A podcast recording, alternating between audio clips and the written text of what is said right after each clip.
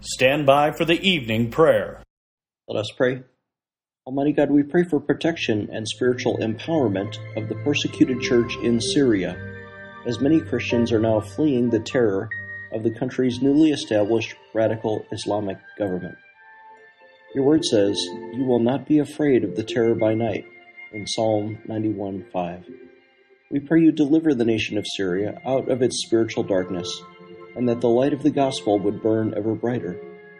We pray you impart wisdom to the church in Syria about whether to leave the country or to remain.